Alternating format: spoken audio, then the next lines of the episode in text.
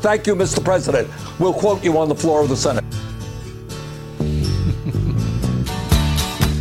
A lot of giddy Democrats today for some reason. He's not really a Democrat, though. Well, I don't know why I came here tonight.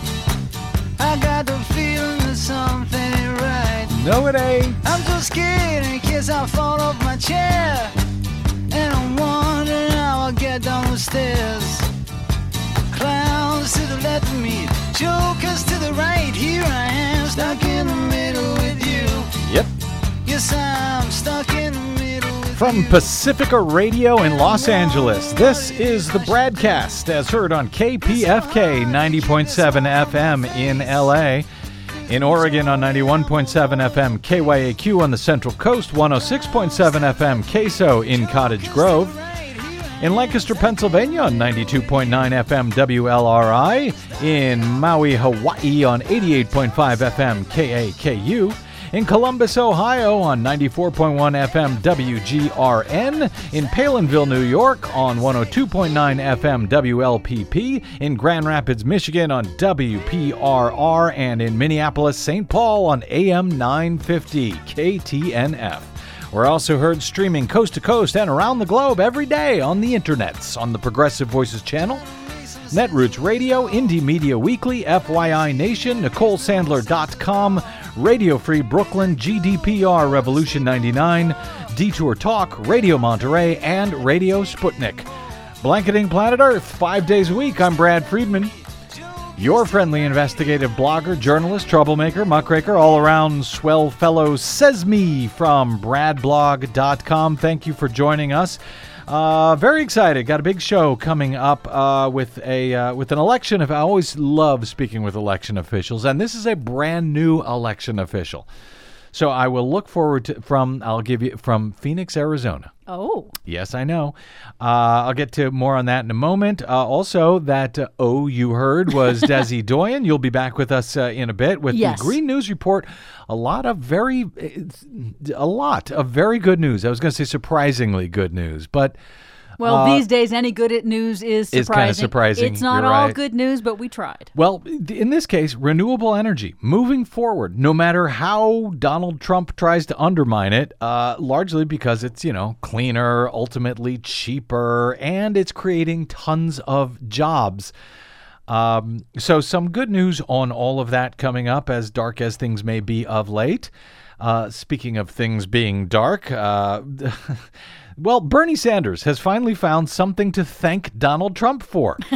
Uh, in a uh, in a press avail on Thursday with Australian Prime Minister Malcolm Turnbull, shortly after passage of the Republican healthcare scam in the U.S. House, Donald Trump made some comments about healthcare that MSNBC's uh, uh, Chris Hayes uh, played for Bernie Sanders. Uh, here's Trump's comment and Sanders' reaction. It's a very good bill right now. The premiums are going to come down very substantially. The deductibles are going to come down.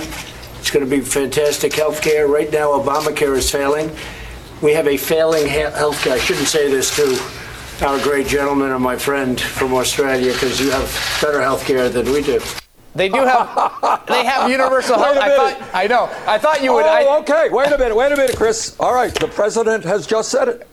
That's great. Let's take a look at the Australian healthcare system. And let's move. Maybe let's take a look at the Canadian health system or systems throughout Europe. Thank you, Mr. President.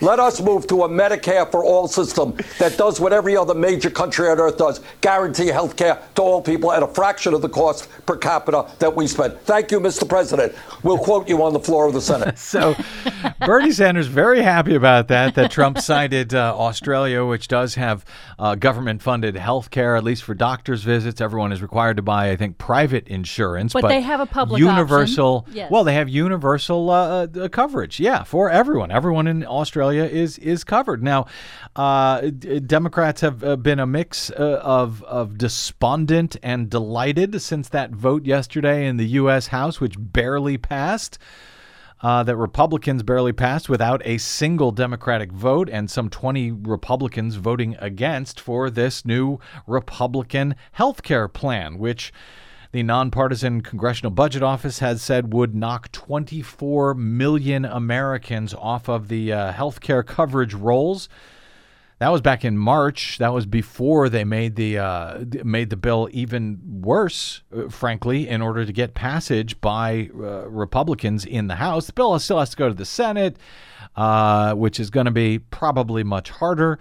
But uh, in the wake of that passage, the uh, on Thursday, the Cook political re- political report on Friday changed its ratings for some 20 House seats predicting the Democrats' odds of winning those uh, seats, those U.S. House districts, has increased now that the House Republicans have passed their bill to repeal Obamacare.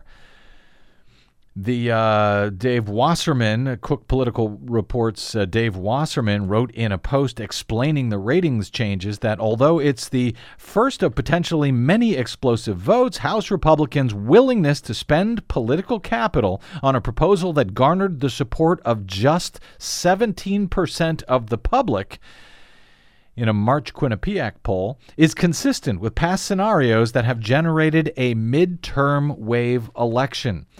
Wasserman says not only did dozens of Republicans in marginal districts just hitch their names to an unpopular piece of legislation, Democrats just received another valuable candidate recruitment tool with that vote. He wrote that for some Republicans, backing the uh, American Health Care Act is, quote, unequivocal political risk.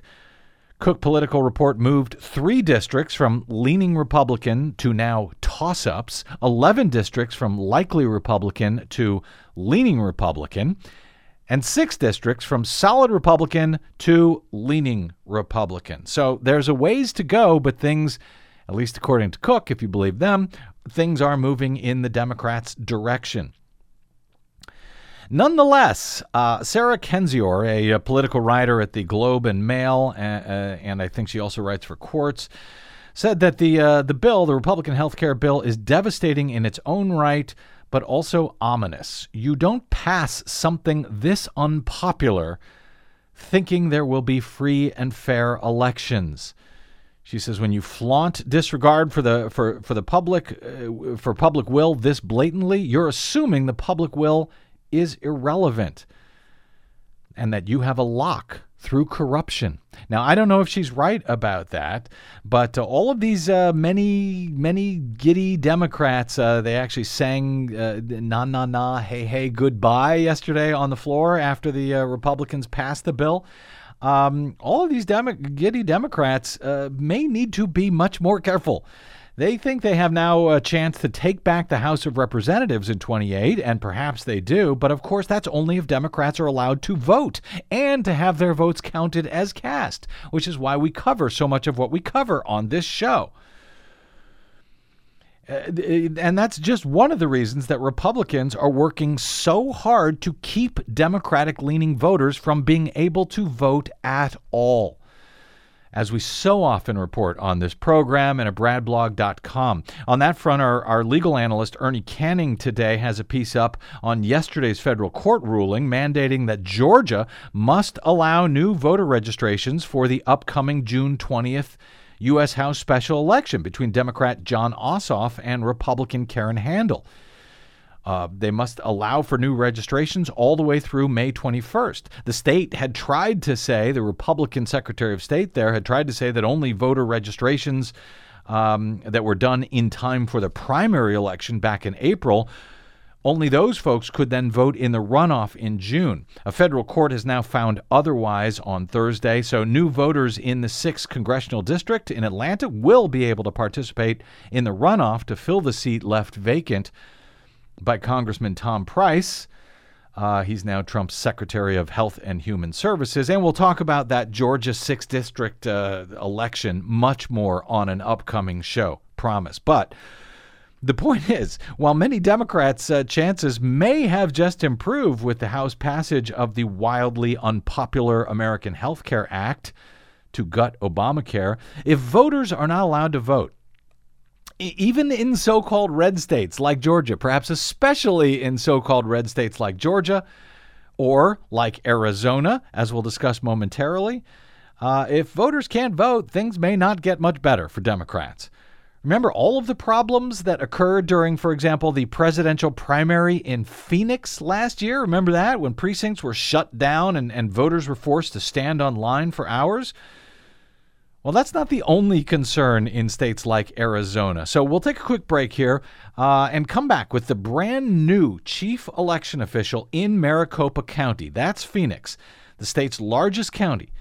Uh, that uh, chief election official has recently found tens of thousands of voter registration forms in a dusty warehouse for otherwise perfectly legal voters. Voters who were never entered onto the rolls under his Republican predecessor that he just re- replaced. She had the job for more than 30 years. Maricopa County's recorder Adrian Fontes joins us to talk about all of that and more on the BradCast coming up next. I'm Brad Friedman. Don't go away.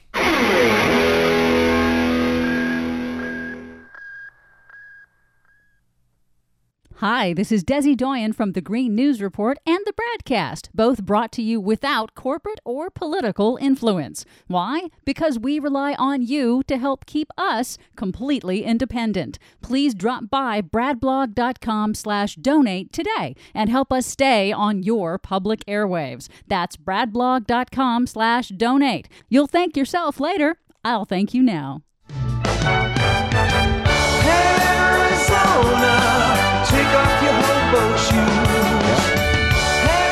Welcome back to the BradCast. Brad Friedman from bradblog.com. We will get to Arizona shortly, but to get there, we have to start in Kansas.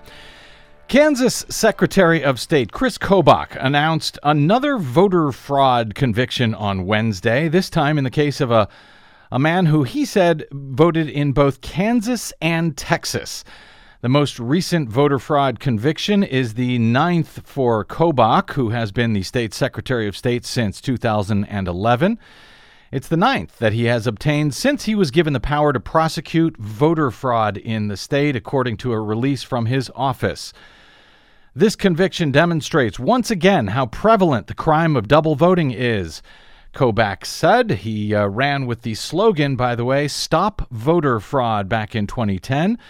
In his statement, he said, In Kansas, we are making it clear that people who willfully vote twice will be prosecuted. Of course, many of those found to vote twice during the same election in two different states often do so because they think they're allowed to. For example, someone who owns a, a, house in both Kansas and Colorado may believe they're entitled to vote in both states, particularly when they vote for different candidates in different elections in each. Nonetheless, it's a crime, though uh, hardly the epidemic that Kobach, a Republican, seems to have been referring to when he ran for office on the Stop Voter Fraud slogan, and more recently when he backed Donald Trump's unfounded claim that millions of people voted illegally in last year's presidential election. Kobach has been advising Trump on both voting and immigration issues for some time. Kobach's long held claims that voters were impersonating others to vote for them at the precinct or that there was an epidemic of non citizens voting are so far without evidence, to put it nicely. In fact, Kobach's own lack of prosecutions would seem to underscore that. Steve Zorowitz uh, noted recently, following Kobach's announcement this week, that his nine convictions out of at least 4.4 million votes total cast in Kansas since 2012 means that the voter fraud rate in Kansas is now 0.0002%. There are nearly 2 million registered voters in the uh, in the state of Kansas as of March. State uh, Rep John Carmichael, a Democrat from Wichita, questioned whether it was worth whether it was a worthwhile use of taxpayer money to have a full legal staff over there and only find 8 or 9 violations to prosecute. Carmichael said either it's not happening to the degree that the Secretary of State imagines, or he and his staff are wasting the taxpayers' money.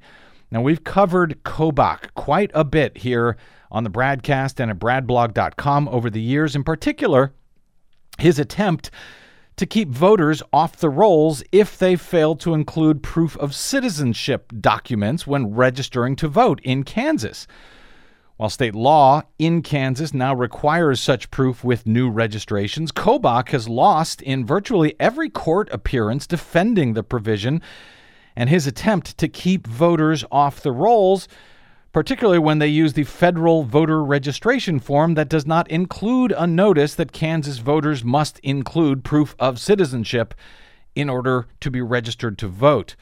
Federal courts, all the way to the Supreme Court, have blocked Kobach's efforts, keeping tens of thousands of Kansans off the roll, off the rolls for lack of citizenship documents submitted with their voter registrations. But Kansas is not the only state to have such a requirement for newly registered voters. Even if Kobach's activism has earned him uh, the most notice, perhaps, in the nation, negative notice, I should add. Arizona, a state where Kobach had also helped draft the objectionable, uh, objectionable papers please legislation that put people who appeared to be immigrants at risk of arrest, a measure that was also, by the way, rejected in part by the U.S. Supreme Court. Arizona also has a requirement for proof of citizenship with new voter registrations. Now, we had been uh, closely following the election challenge to uh, longtime Maricopa County, Arizona, that's Phoenix, uh, Maricopa County's longtime chief election official, County Recorder Helen Purcell, last year. Uh, we were following that closely uh, when something happened on November 8th, uh, specifically the election of Donald Trump, that sort of distracted us from uh, some of the local races we'd been following. In fact, Purcell, a Republican who had been the county recorder for 30 years, actually lost her race to Democrat Adrian Fontes last November, following the controversial presidential primary, you may remember, last year in Phoenix where hundreds of precincts had been shut down and lines to vote stretched for hours in many locations. After taking office, Fontes recently discovered tens of thousands of voter registration forms in, quote, dusty boxes in a county warehouse. According to the Arizona Republic newspaper, the paper reports that Fontes discovered up to 100,000 state issued voter registration forms that employees had apparently filed for more than a decade without saving the information in the voter database. Staffers explained that the applicants had failed to provide proof of citizenship with those registrations. Proposition 200 in Arizona, passed by voters there back in 2004, requires aspiring voters to submit a passport, a birth certificate, a naturalization number, tribal membership, or a driver's license obtained after 1996 in order to participate in elections. The paper notes that when proof is missing on a state issued voter form, the law requires county recorders like Fontes to send reminder letters to applicants, and if there is no response, recorders reject the applications and take no further action. Fontes is now taking further action. He is going through all of those old registrations to try and confirm on his own whether the voter is a citizen with the right to vote in Maricopa County elections. That, even as critics charge that he is uh, doing so in violation of state law.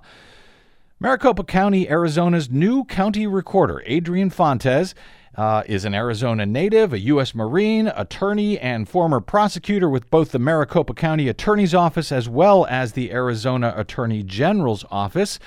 He now joins us to discuss all of this and more. Adrian Fontes, welcome to the BradCast, sir. How are you? Thank you for having me. I really appreciate uh, the invite. Well, I appreciate you joining us. Uh, first, congrats on the new job, and thank you, by the way, for stepping up to it. Uh, and this, uh, and on this issue, covering these. Uh, these tens of thousands of registrations. Uh, the Arizona Republic reports that there could be some 58,000 registrations amongst those amongst those forms for perfectly legal citizens, but who were rejected uh, as found in those dusty boxes of your unprocessed forms. Is that true? 58,000 otherwise legal voters?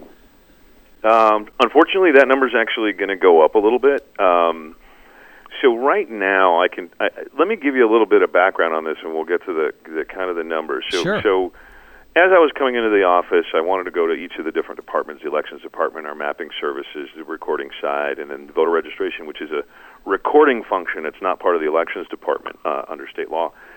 And uh, I I went and talked to the recording folks. And I says, "Okay, somebody registers. What do we do with it?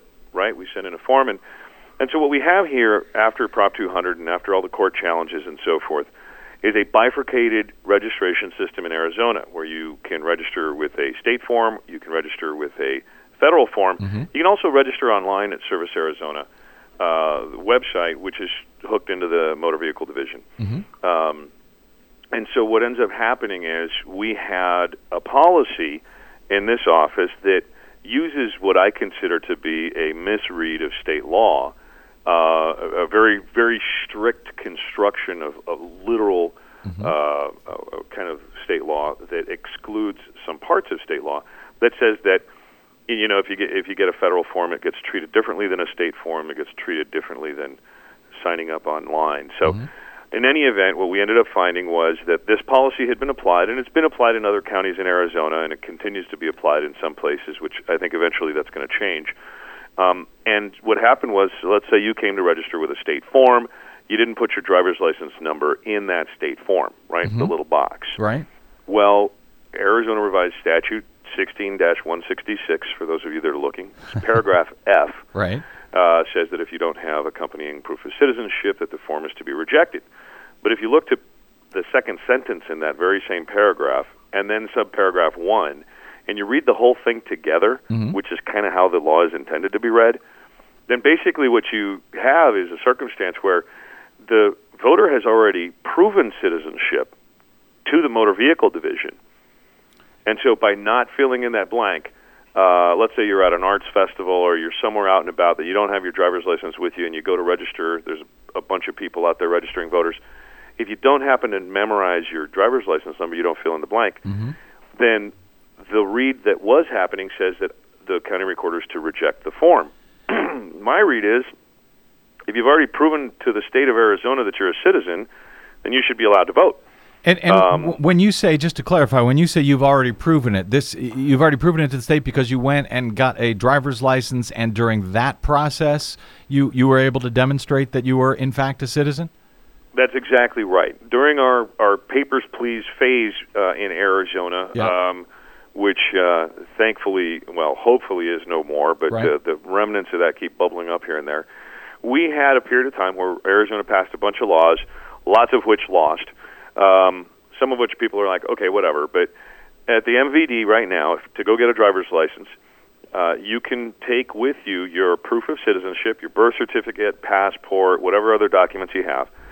They will take that and then they'll issue you a driver's license. Now, if you have that documentation, MVD's process and procedures scan the document into their database, mm-hmm. and then if you have that, they check a little box, and it says proof of citizenship presented, right? Right. And so you've already proven to the state at Motor Vehicle Division that you're a citizen. And so if you later go vote, or if you later go register to vote, in my view, you've already proven that you're a citizen and you're good to go. But here's the other thing. Yeah. So, so what if you don't check the box, or, or, or if you don't have your driver's license up there if you've already proven it to the state, right? Mm-hmm. In my view, this fundamental right for, for the government, like me, to take it away, there must be some due process, right? That, you would think. of makes sense. You would think. Right. Here's the ironic part about this, and the really kind of laughable part about the folks that are criticizing me. If you didn't fill out a state form, but you filled out a federal form, Right. and you brought that form to my office, there isn't a box for the driver's license number to be filled in. On the fe- on the on the federal form, there's on the no box. form, Right. there is on the state form and not on the mm-hmm. federal form. And on the federal form, I have a mandate in the procedures to go check against the motor vehicle division. And if the little proof of citizenship has been presented box shows up on our database, which is MVD's database, mm-hmm. Then I register you as a full blown voter up and down the entire ballot. Now, why do we have a federal form? We have a federal form because after the court challenges, uh, the Supreme Court and everybody else said you can't force people to bring in their proof of citizenship, the fact that they're swearing under penalty of perjury that they're over 18 and a citizen, and they sign it, that's enough for them to preserve their right to vote as U.S. citizens. So be it, and they get to vote in federal elections. A- And So that's if, if they that that's the case. Just to break in, this was the uh, I think it was the 2013 Supreme Court ruling Uh-huh. with uh, with my Uh-huh. good friend uh, Chris Kobach. Uh, Arizona was a party to that case as well, and the Supreme Court basically said, "Look, there is no currently there is no box to check off on the federal form. Therefore, you can't deny voters the right uh, to vote because they didn't check the box and they didn't include the uh, you know the, the proof of number, but- citizenship." yeah, But moreover, yeah. There's a mandate in the procedures manual promulgated under a Republican Secretary of State that mandates that the recorders go directly to the motor vehicle division on the federal form and check for citizenship. So if you get a form, a federal form that also doesn't have the information uh, that would be required, you're required to go see if you can figure out, if you can confirm if that's a citizen. But if the state form, if somebody files uh, to, to vote with the state form, there is no such requirement. Not only is there not a requirement, but uh, as uh, Joe uh, Kanefield, Republican election attorney, he was apparently the election director back when Prop 200 was was adopted. He said uh, that if the voter registration form is received and does not contain evidence of citizenship, the registrar shall reject it. He believes the Right. law is very clear there. Right. Well, I, kn- I, I and I understand what he believes. And by the way, Joe Kanefield is a friend of mine. He's actually a nice guy. Right? Um, we disagree on some some stuff, but here's the irony of this whole thing. Yeah. Okay, the Attorney General of the state of Arizona, who went and argued for Prop 200 at the United States Supreme Court, his name is Tom Horne. He came out yesterday and said that what I'm doing is reasonable and appears to comply with the spirit of the law. So And he's a Republican, right. and he's a very staunch Republican, by the way. Well, so be- what I have with me is yeah. a plain language read of the entire statute, not just one sentence, Mhm. an understanding of a citizen's fundamental right and that it should not be taken away without due process of law. That's kind of common sense, uh, anyway, it ought to be, Mhm. right? And I also have individual citizens who, on a state form, will come to me and say, I'm over 18, I'm a United States citizen, and I'm signing under penalty of perjury that I'd like to be on the voter rolls. Why in the world would anyone not want me to go check with MVD and say, lo and behold, the Motor Vehicle Division of the state of Arizona has on file a document proving that this person's a citizen. I will therefore register you to vote. Why would anybody oppose that? I don't know. Uh, apparently, uh, some do. Kanefield uh, does. Others have uh, expressed concerns about this. And and before I, because I want to ask you how some of the other uh, county recorders are responding to this I- issue. But I'm no attorney. You are. I'm not. Uh, but when I look at this and I see that you know people are registering to vote two different ways with that federal form via the National Voter Registration Act and with this or with the state form. Oh, wait, it gets better. Yeah. There's three different ways. What's the third? The third is you go on to Service Arizona. Ah. Service Arizona is a website Mhm. that the Secretary of State has up. And guess what? Service Arizona will automatically go to the motor vehicle division, and if there's a hard match, it'll register you up and down the entire ballot as well. so something that the state does Right. automatically on its own website, you've got people telling me that I'm barred from doing. Now, if that's not the epitome of craziness, I don't know what is. Yeah, it kind of is. Here's where I was going with that question, though. Uh, with, with the well, two now three different ways to register register, but. Uh, isn't there? Isn't this an equal protection issue? If this, in other words, if one person registers with the federal Oh, You- form well, and the other you one may with not the be a, state. you may not be a lawyer, but you, sir, are a well-informed citizen. well, thank you, sir. So you agree? That's a. I mean, it makes no sense on its on its face, but it does seem to be an equal protection issue that somebody ought to be getting to court and, I guess, suing in favor of changing rather than going after you. Well, I don't think there's any reason to go to court and sue to change, because I don't think I'm misreading the law, Right? and I don't think that I'm misreading the spirit of the law, and I don't think I'm misunderstanding the basic common sense idea that United States citizens, if they ask to vote, ought to be allowed to vote. So I don't really think we need to get the courts involved. I think the critics out there ought to just take a half a step back, take a deep breath, and consider very carefully the ramifications of their own weird bent and understanding of the United States Constitution and the laws of the state of Arizona. What they're saying is that because we want you to, you ought to stop U.S. citizens from voting. When you, government agent, meaning Right. me, have every capacity to guarantee this constitutional right to these citizens, it's just nutty. I don't understand the logic. Uh, I don't understand the way that they're reading it. Yeah. And I have yet to find anyone other than Joe Kanefield uh, who's come out and willing to publicly say, I don't think United States citizens should be allowed to vote. Because they're going to have to say that. And yet, the Arizona Recorder, uh, I'm sorry, the Arizona Republic, the newspaper, uh, suggests you could be sued if you were sued or challenged in court. Actually, who would be suing you? Uh, Has the Secretary of State uh, responded uh, to this issue, to, to what you're trying to do there in Maricopa, either favorably or negatively? Interesting? Val. There's there's an interesting thing going on there. Yeah. You see, the the procedures manual has uh, the, the the the Secretary of State has this procedures manual for elections, Right. and in it they've they prescribe procedures for a bunch of different stuff and following laws and so on and so forth. Well, there's a new draft that came out, and the draft coming from Michele Reagan, the the Secretary of State, and her elections director Eric Spencer, flatly prohibits the county recorder from going and verifying the citizenship of an individual who's attempting to register to vote. It- it says you may has you may not specific language that says shall not. But that's not law. That's the guidance That's well, in the election it's also procedure, just a, right? it's also just a draft. right. But you know, they, they they do that in the draft, and then publicly, I, I I read a story yesterday Yeah. uh, in the Republic that says that, that they're like, oh no, we didn't put that anywhere. We're not. Blah, blah, blah, blah, blah, blah. But see, they're double backing now because they're having their conversations over there, and people are saying, even a guy like Tom Horne is saying, gosh, even though this guy's a Democrat, it sounds like he's doing something constitutional that helps U.S. citizens. Goodness. Well, that would be nice. What What are the other uh, county recorders? I know Maricopa County is the largest county in the state, but what there's uh, a number of other county recorders, both Republican and Democratic. What are they doing? I mean, this law has been uh, Prop Prop 200 has been the law since 2004. Have any of the other uh, recorders done this over the years, or are they doing it now, trying to actually take the effort on their own to confirm the citizenship of uh, of these voters?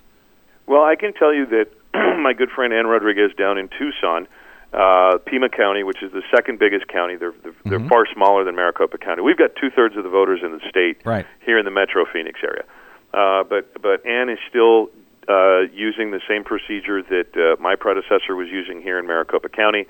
Um, there's some of the other uh, county recorders are uh, proceeding much more cautiously than I have, um, and and I don't blame them. It is a it is a hostile place for folks who are just trying to do the right thing. And up until now, uh, it's been difficult in Arizona to be able to to look out on the landscape and say, "Gosh, we should be um, using a different kind of a procedure." And most of the time in Arizona, and here's the difficulty, you know, Democrats are are are are, and this is a political thing. I mean, there's nothing there's nothing commonsensical about the other side's argument.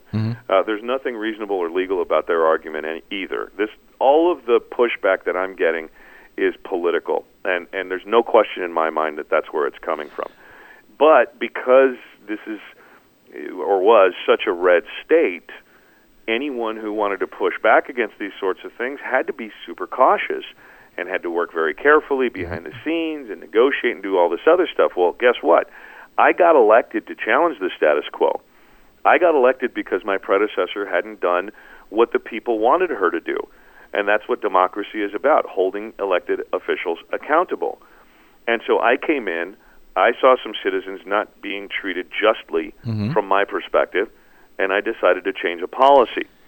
Now, whether or not they're making their determinations in other counties based on politics, as I am am am saying, uh, or based on they've just kind of had their uh, you know their stuff handed to them once or twice. That's I'm guessing. I'm totally guessing. I don't know. I can't tell you what their motives are. I think uh, a lot of them have just seen a lot of these kinds of efforts get beaten back pretty severely. And by the way, you know, I'm taking a chance here because the state legislature in Arizona is notorious, notorious for going after folks uh, who are willing to go against the grain. And I have an enormous political target on my back now. But I'll tell you what, as long as I can register voters, as long as I can get a policy going here uh, that is going to act for the constitutional rights of American citizens, they're going to have a really tough time against this. And so I'm going to keep moving forward. I'll let the other independently elected constitutional officers, which they are, uh, as am I, I'll let them make their own policy determinations based on what they want to do. I would love to cooperate with them, uh, but you know, at this stage of the game, I saw an injustice. I couldn't just stand by and let it keep happening, and so literally a couple of months ago, we started the conversation about how do we change this? How do we fix it? And lo and behold, all I had to do was say, let's get the research done and and and get this thing going. I've got uh, just a few minutes here. Uh, I got some other things I want to ask you about. I'm speaking with Adrian Fontes, the uh, Maricopa County, Arizona recorder. That's uh, Phoenix, Arizona. Uh, so uh, you mentioned that there may be more than 58,000. How many how many voters have been denied their right to uh, vote? Le- otherwise, legal voters have been denied their right to vote in uh, in Phoenix and Maricopa at this point, or even around the state. Have you been able to figure out any numbers based on uh, you know what you're hearing from your fellow recorders there? So I want to be really clear about where we're at. We're still in the process of finishing up the research on how many forms we actually had in boxes. Uh, this story broke before we had a chance to uh, get through every single one of the boxes, but right now we're looking at a total of nearly. Um, it might get up to ninety-one thousand. We'd always said it was under a hundred thousand, uh, so it looks like we're we're accurate there. God. Now we know that there's going to be somewhere in the neighborhood of forty-seven thousand, maybe between forty-seven and forty-eight thousand folks who had to go re-register. Okay. Now here's the problem with those folks: they may have missed an election between having to try to register the first time Yeah. and then having to go back and re-register a second time. And just the fact that they had to go back and do it again is a denial in my view. So there's 47,000 confirmed right off the bat who we have found had already re-registered again. They shouldn't have ever had to do that.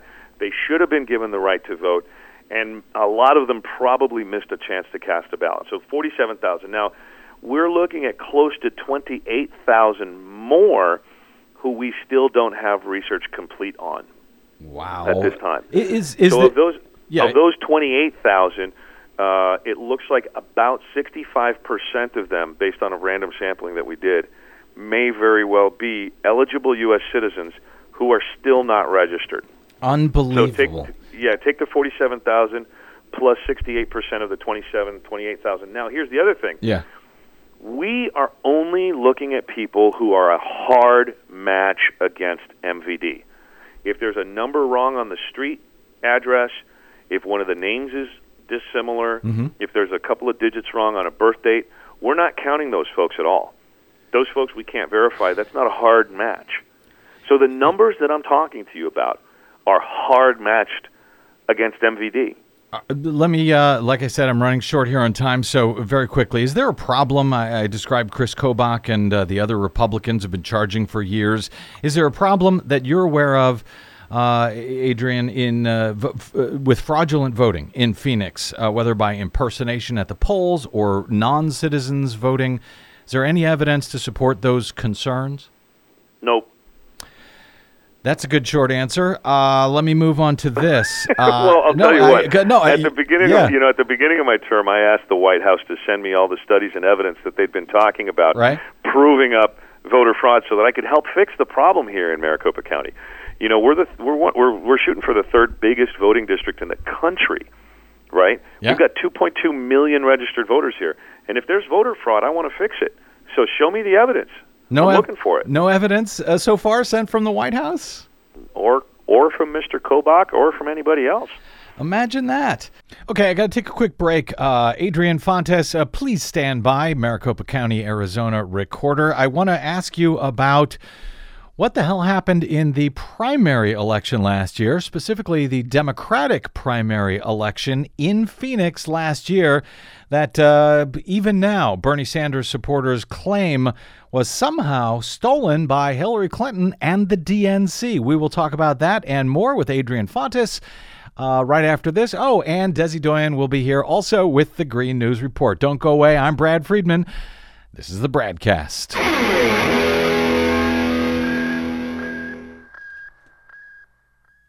Hey, this is Brad. Remember me, the guy who was warning you about Donald Trump from the day he entered the race, when the rest of the U.S. media were telling you his candidacy was a joke, that he'd never win, and that Hillary Clinton had it in the bag. We told you otherwise from the beginning and up until Election Day. Well, we may have been right, but we still don't have corporate or foundational support. We still rely on you to stay on your public airwaves please stop by bradblog.com slash donate to support the work that Desi Doyen and I do every day. This country ain't going to save itself, but we can all do it together. That's bradblog.com slash donate. And thank you.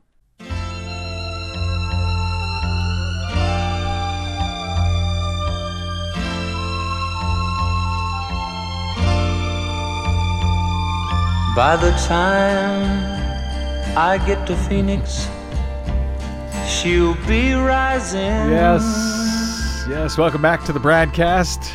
Brad Friedman from bradblog.com. Maybe Phoenix.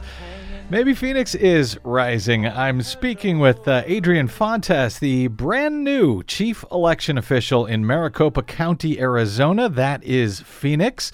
Uh, Mr. Fontes is attempting to properly uh, register tens of thousands of, uh, voters, of otherwise legal voters who were left off the rolls by the previous uh, election recorder in Maricopa County.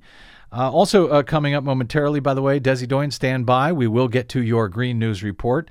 Uh, but, Adrian, many Democrats uh, have cited last year's disastrous primary in Maricopa County. I, I think uh, that may be one of the reasons why you decided to run, as I recall.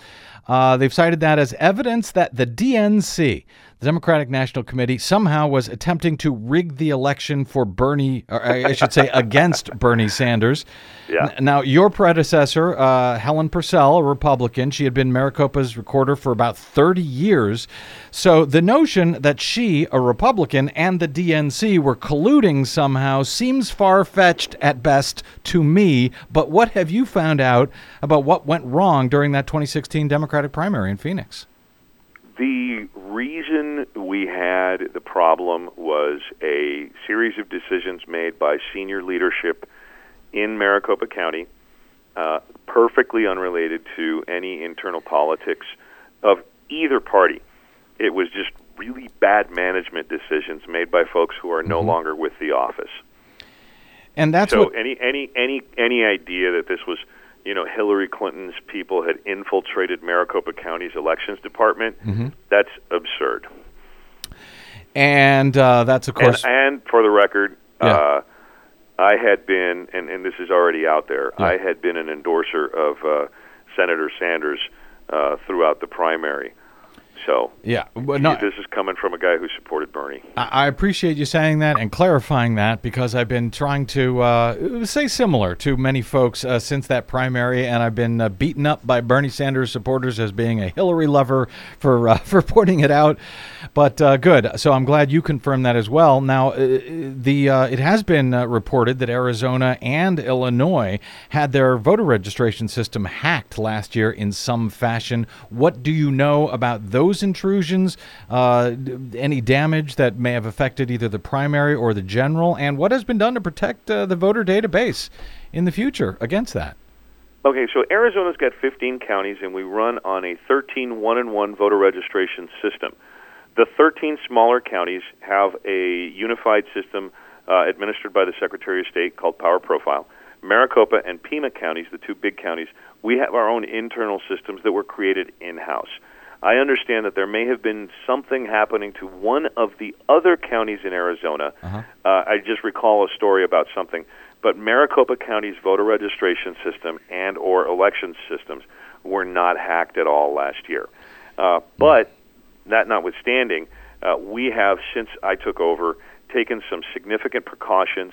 Uh, we're working with our Office of Enterprise uh, Technology uh, at the county level, uh, here inside of our own office with our own IT department, uh, to initiate some much more significant and robust security protocols that were not in place before I got into office. And uh, we're going to be spending a good chunk of change on that. Uh, and once we've got everything in place uh, and we're ready to rock and roll uh, and make some announcements about that, uh, you'll probably be hearing something about that. But Maricopa County proper and our election systems and our voter registration systems uh, have uh, have withstood the test. They're they're in pretty good shape. In uh, my last question here, a related uh, question. We have covered a lot of the concerns about electronic voting and tabulation system uh, and their security over the years here on the BradCast and BradBlog.com, including in Maricopa, where I'm I'm happy to note. If I recall correctly, you guys use uh, a paper ballot optical scan system made by Sequoia, if I'm remembering it correctly. It's now been purchased by uh, the Canadian firm Dominion. Uh, but there were and are many concerns about vulnerabilities on those Sequoia optical scan systems. They still use computers to report the results. Uh, so, w- w- what sort of public manual tabulation do you plan, Adrian Fontes, uh, to use, if any, to help the public gain uh, confidence in the reported results of uh, of Maricopa elections out there? Well, we've been running for a long, long time uh, our audits, and the audits are uh, very rarely, if ever, have anything but the least sort of deviance from the actual results. Um, and as as I understand, it's a it's a it's a very very solid track record going back uh, a couple of decades. Uh, so if the audits uh, that have been performed in a variety of different elections, including in in when we've had recounts and things of this nature, uh, the results have uh, almost always. Uh, from the paper audits back into the electronic reporting have been very, very consistent. So I have confidence in the current system as it stands. Um, there's been suggestions about switching to a lot of other different kinds of systems and, and, and things of this nature with ballot imaging and so on and so forth. Um, I'm I'm a big fan of the paper trail, the actual physical manifestation of the voters' Mm-hmm. intent, uh, and that gives me it helps me sleep well at night. Uh, we are asking for some uh, extra staff so that we can um, make sure that we've got county folks uh, actually doing the tabulation. Um, while we don't have any loss of confidence in the folks from Sequoia or Dominion or whatever the company's name is now, Right. uh, we definitely want our folks uh, uh, making sure to be on top of and, and completely administering 100% uh, of the systems. And so we're moving in that direction with our current budget request. Uh, and so, um, i- as far as all of that goes, uh, confidence in elections, I think, has eroded because a lot of misinformation and misunderstanding. Uh, it's certainly a topic, a much broader topic, I'm sure, for another time. But um, I got elected to come in and shake things up uh, and challenge the status quo, which I've done in areas where I find it appropriate. Uh, this is not one of those areas, I'll tell you. I've got a great deal of confidence uh, in uh, the elections department and the subject matter experts that are here and were here before. Uh, but where where I see the need for significant change, uh, obviously the main topic of our interview has been uh, in one of those areas. But where I have found, uh, and my judgment tells me that we're in really good shape, I'm not going to change a lot. You have confidence in that process. I, I'm concerned about the people having uh, confidence and the public's ability to oversee those results. Um, that, as you suggest, uh, may be a topic for another day, but uh, I'm very concerned about computer counts. Um, you know that are not able to be overseen by the public, and I have seen post-election uh, audits that the type you referred to, these hand-counted uh, audits of a small percentage of ballots. I have seen how easily gamed those are, particularly by election insiders. Not necessarily folks like you, Adrian Fontes, but there is a concern about folks like you and other election uh, officials and people at Sequoia and Dominion And so to me, it's always about being able to prove to the public that the results are, are accurate. So we'll bicker about that in the future. Have you run an election yet there, by the way, yet? We actually did a, uh, a city of Goodyear election. Yeah. It was a, uh relatively small election, 42,000 voters. It was a completely vote by mail. Uh, we're in the middle of a runoff right now, so we're in our, we're in our second election.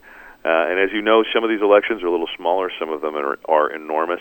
But I will tell you this as far as uh, public confidence is concerned, and being one of those folks that has those concerns, I am inviting you right now to come down to our warehouse uh, to walk through step by step the processes that we have. We'll bring you into the room where we do the tabulation. We'll let you talk to the folks that actually do this. We'll walk you through a step by step of the entire process that happens here in Maricopa County. I'm that confident in the professionals that we have working for us and the systems and checks and balances that we have in place uh, that, regardless of how anybody feels about a different jurisdiction, and there may very well be legitimate concerns, uh, you will at least be able to look on the inside of what's happening here. So, whenever you're in the Phoenix area, give me a call, and uh, we'll get you down to the elections uh, warehouse and give you a peek under the hood. You may be terribly sorry that you gave me that invite, uh, Adrian Fonte. but for now, I think you're great, and I want to thank you for what you're doing, particularly with the voter registrations. Adrian Fontes is the Maricopa County, Arizona recorder. Uh, he's new to the job, but uh, so far, so good. Adrian, uh, thank you so much for joining us today on the BradCast. It's been my pleasure, and I, I really enjoy uh, coming on. Thanks again. Thanks, Adrian. Really interesting fellow. Oh, yes. Uh, I I like him, but we'll but we'll see how it goes once the elections start coming in. Uh, all right, we have to. I know we're running late, so let's get to it. Uh, Desi Doyen with our latest Green News Report. I think you'll see a, a market decline in solar installers, solar businesses, and people that are considering it. Indiana governor signs bill to gut state's rooftop solar industry. Another coal mine tragedy, this time in Iran. Exxon ordered to pay 20 million for refinery pollution. Denmark moves to phase out renewable energy subsidies. Plus, Rhode Island town makes history as the first in the U.S. to be powered by offshore wind. All of those history lessons and more straight ahead from BradBlog.com. I'm Brad Friedman. And I'm Desi Doyen. Stand by for six minutes of independent green news, politics, analysis, and snarky comment. You can't deny global warming is happening and then say, but don't call us stupid. That's the that's the little dilemma I'm in. What a stupid dilemma. This is your Green News Report. Don't call me stupid. Well then don't be stupid.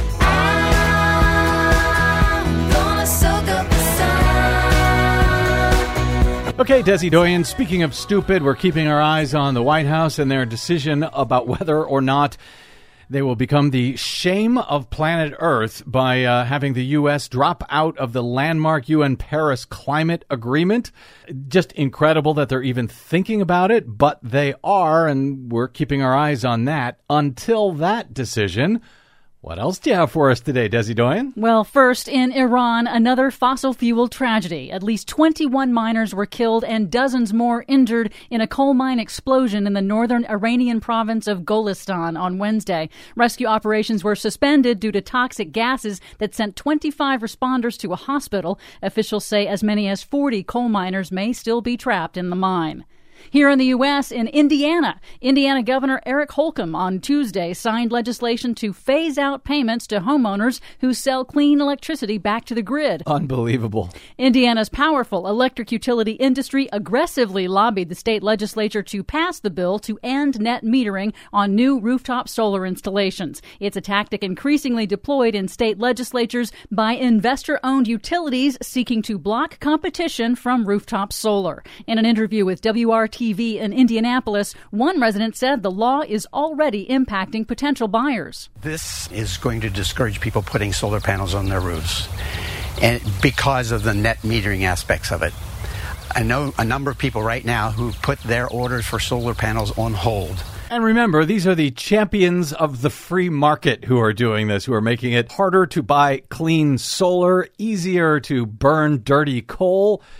Geniuses and hypocrites all. In Texas, a federal judge has ordered oil giant ExxonMobil to pay $20 million for violating the Clean Air Act more than 16,000 times over a five year period. At Really? it- yes, at its Baytown, Texas refinery, located 25 miles east of Houston. Environment Texas, which brought the lawsuit over the pollution, described the fine as, quote, the largest penalty resulting from a citizen suit in U.S. history. Well, they only violated it 16,000 times? Yeah. In Alaska, good news for polar bears. The U.S. Supreme Court on Monday refused to hear a case on the federal government's decision to designate more than 187,000 square miles in Alaska as critical habitat for threatened polar bears. That means a decision by the U.S. Fish and Wildlife Service to protect large swaths of Alaska's coast and waters will stand.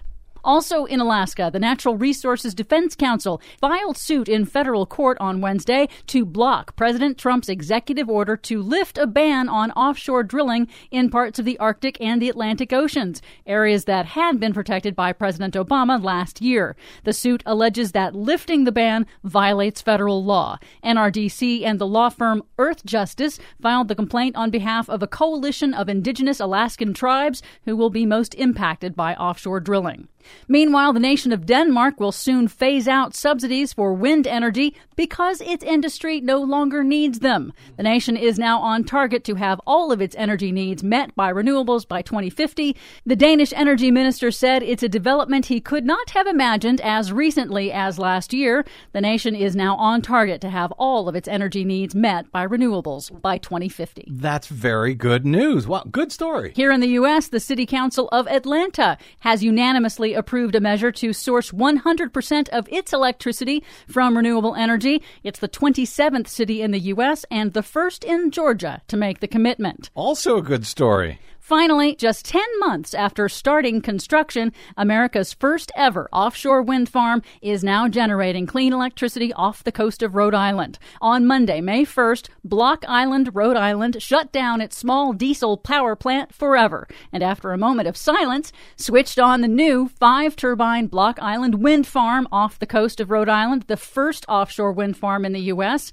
In a statement, officials said, quote, the silence was symbolic for saving nearly 1 million gallons of diesel fuel annually. Too much good news. I don't know what I'm going to do. Thank you.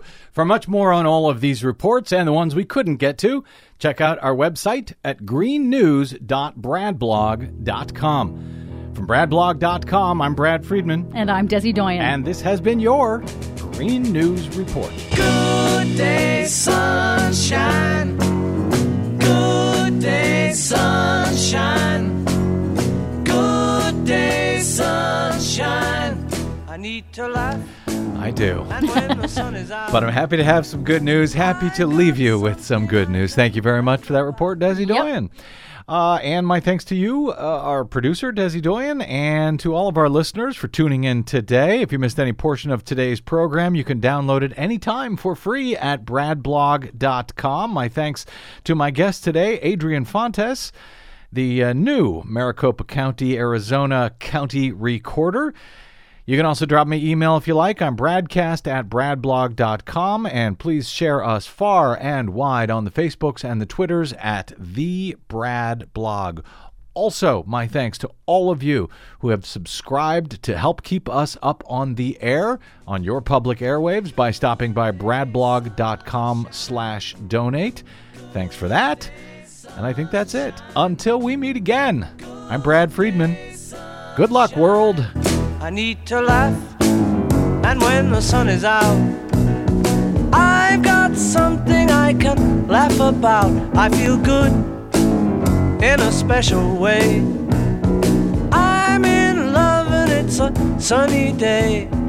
Good day, sun.